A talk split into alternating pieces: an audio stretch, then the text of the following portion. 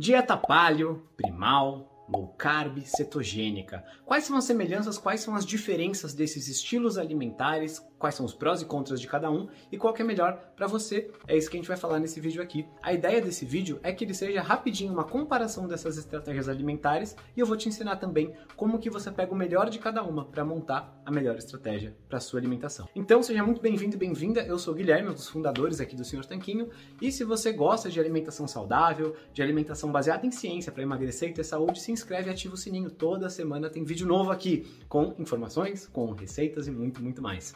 Vamos direto para o nosso assunto.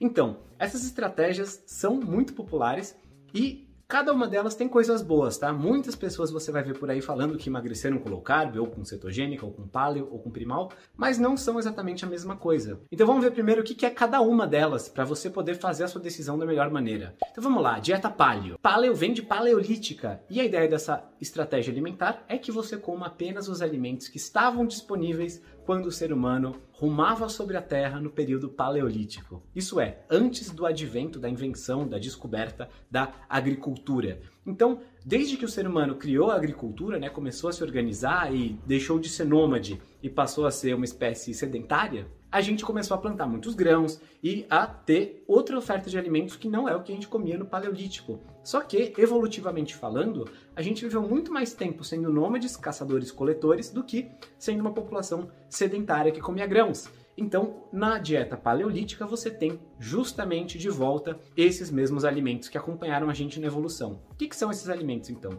Todo tipo de carnes, ovos, frutas, quando a gente fala de fontes de carboidratos, a gente prioriza os tubérculos. Então, por exemplo, tem as frutas que eu mencionei, que são fontes de carboidratos, mas também raízes como batata e mandioca, mandioquinha, cenoura, e não consumimos grãos. A gente não consome grãos porque a gente não consumia grãos no período paleolítico. A gente também não consome outros alimentos que vieram só quando o ser humano domesticou os animais. Então a gente não come leite e derivados na dieta paleo. E basicamente a dieta paleo tem essa, essa premissa simples, de você comer só os alimentos que estavam disponíveis lá atrás, porque os nossos genes, os nossos corpos, estão adaptados a esse tipo de alimentação. Pode parecer bastante restritivo esse estilo alimentar, sendo que tem coisas que não faziam parte da dieta paleolítica, mas que a ciência mostra que parecem ser boas para nós. Por exemplo, eu não fico sem o meu cafezinho todas as manhãs. E se você for pensar, o ser humano pegar um fruto, né, que é o, o, grão de café, que não é um grão na verdade, ele é um fruto, e aí torrar, moer e passar água quente por aquilo e tomar, não é nada paleolítico. A gente não fazia isso como caçadores-coletores.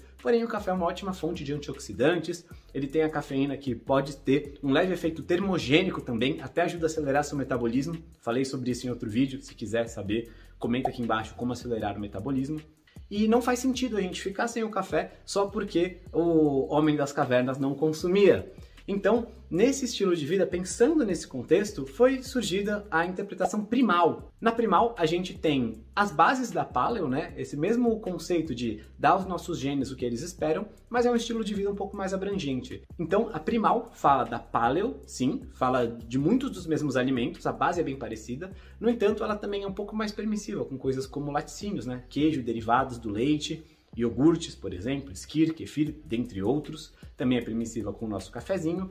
E ela preconiza que só focar na alimentação não vai ser uma estratégia completa. Então você também tem que movimentar o seu corpo, dormir bem, se expor ao sol nas horas e na quantidade certa. Tem algumas outras regras que são um estilo de vida primal. É um termo guarda-chuva para tudo isso que vai dar aos nossos genes o tipo de estímulos que ele espera. Isso pode ter a ver até com um jejum intermitente também, já que o homem primitivo, o ser humano, durante a evolução não comia a cada duas ou três horas, isso você pode ter certeza. Dessa forma, a gente vê que esses dois estilos alimentares falam bastante da origem dos alimentos, alimentos pouco processados, comida de verdade. A gente fez um vídeo sobre comida de verdade aqui no canal também. Você pode procurar por Senhor Tanquinho Comida de Verdade no YouTube que você encontra o vídeo. Aliás, você pode procurar por qualquer assunto no YouTube com Senhor Tanquinho e o tema e você vai encontrar Senhor Tanquinho vinho, Senhor Tanquinho água, quase tudo que você imaginar a gente já gravou um vídeo sobre e se a gente não gravou ainda, você comenta aqui embaixo o que você quer ver nos próximos. E a dieta paleo e primal, como ela exclui coisas como grãos, açúcar refinado,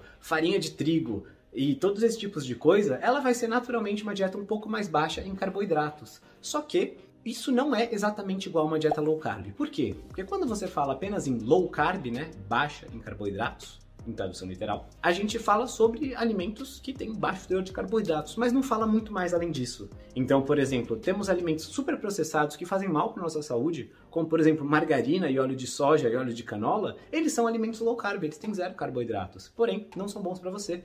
Então a gente tem que tomar um pouco de cuidado quando a gente fala em low carb, porque se você não prestar atenção com a origem dos alimentos, pode ser uma alimentação abaixo da ideal. Com certeza já vai ser melhor que a dieta ocidental padrão, porque na dieta ocidental padrão a gente tem esses alimentos low carb que fazem mal, tem alguns que fazem bem também, tipo carnes, ovos e por aí vai.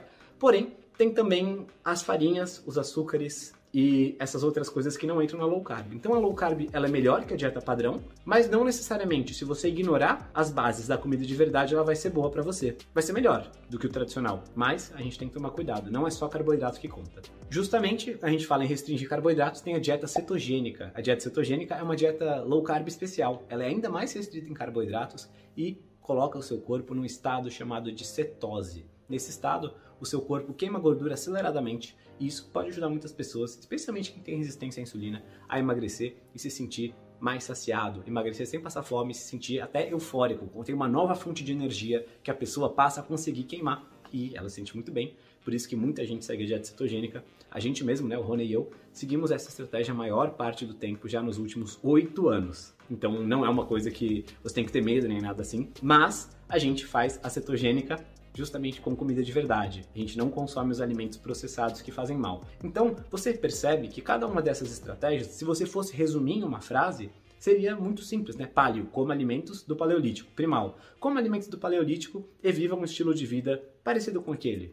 Que a ciência dá suporte para que seja uma coisa boa. Low carb, coma poucos carboidratos. Cetogênica, coma ainda menos carboidratos. Mas a gente pode pegar o melhor de cada uma delas e estruturar um estilo alimentar com o melhor de cada um. Então, a gente vai nesse estilo alimentar, que é a união de todos com as melhores partes de cada um, a gente vai pegar os alimentos que são pouco processados, que a natureza nos deu, que nosso corpo está acostumado com eles, isso é, o que a palio fala, mas todo o estilo de vida que vem ao redor disso, né, que o nosso corpo vai poder ter sucesso, vai poder prosperar com ele, que tem muito a ver com a primal também, mas uma estratégia baixa em carboidratos para ajudar a tratar especialmente quem tem resistência à insulina. E resistência à insulina se manifesta de várias formas, tá? Desde diabetes e pré-diabetes até síndrome dos ovários policísticos, triglicerídeos elevados é um problema também, que a low carb e a cetogênica ajudam a resolver. Até mesmo fibromialgia pode ter a ver com isso.